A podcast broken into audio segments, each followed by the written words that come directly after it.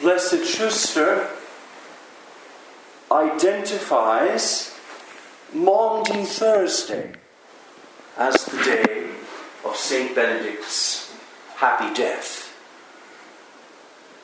Following the description given by Pope St. Gregory the Great in the second book of the Dialogues, Blessed Schuster explains that St. Benedict would, in fact, have died at the close of the evening Mass of the Lord's Supper, after having received the body and blood of Christ. The fact that St. Gregory specifically recounts that St. Benedict received both the body and blood of Christ in viaticum would indicate that this final Holy Communion took place during the holy sacrifice of the Mass, because the blood of Christ was not reserved, and apart from Holy Mass would not have been available. Death is not improvised. One dies as one has lived. The gloriously Eucharistic death of Saint Benedict was the seal placed upon a long, gloriously Eucharistic life. Blessed Schuster says that St. Benedict would have been about 80 years old at the time of his death. One will die as one has lived. In chapter 4 of the Holy Rule, St. Benedict enjoins his monk to keep death daily before his eyes.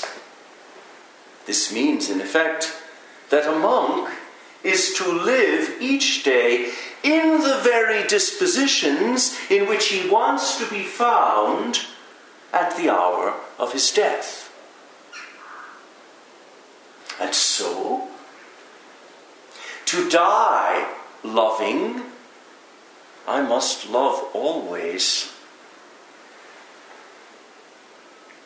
If I would die praying, I must pray always. If I would die forgiving, I must forgive always. If I would die in a state of adoration, I must live in a state of adoration. If I would die gratefully, I must live in gratitude. If I would die peacefully, I must live in peace.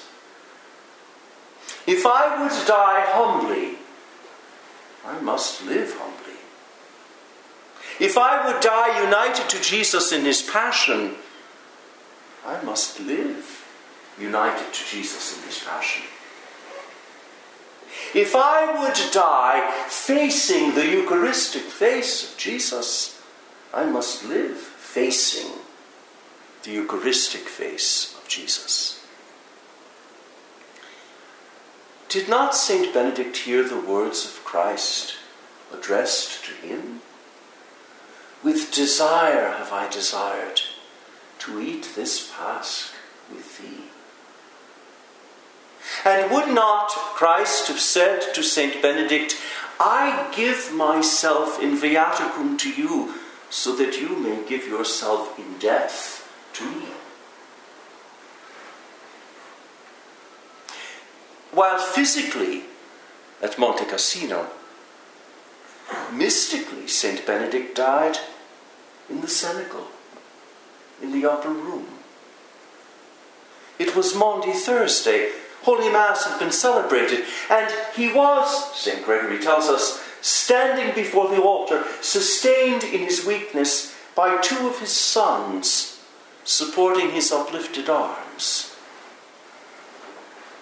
Now, Christ had said to Saint Benedict, Suscipe me.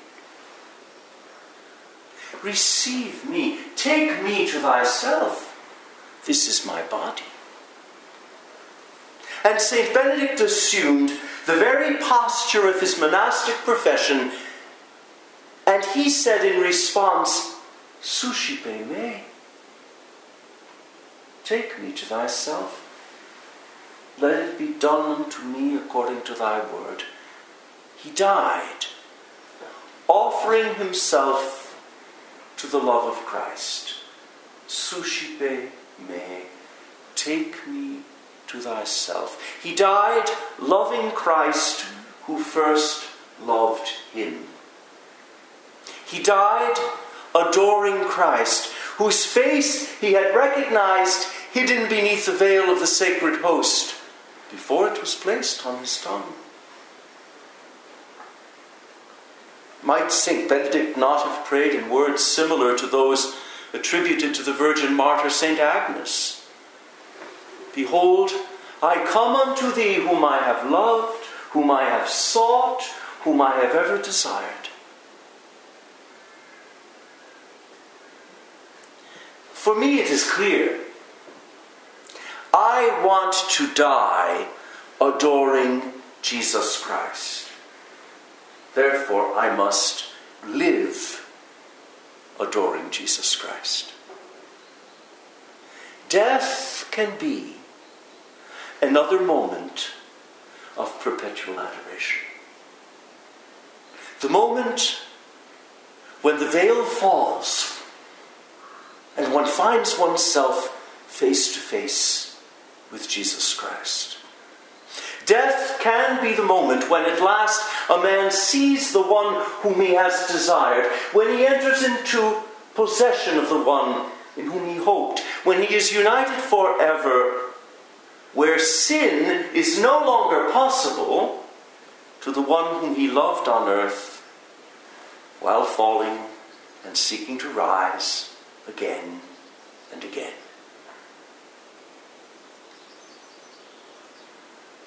I want my death, like that of St. Benedict, to be a moment of recognition, a moment of adoration and of love.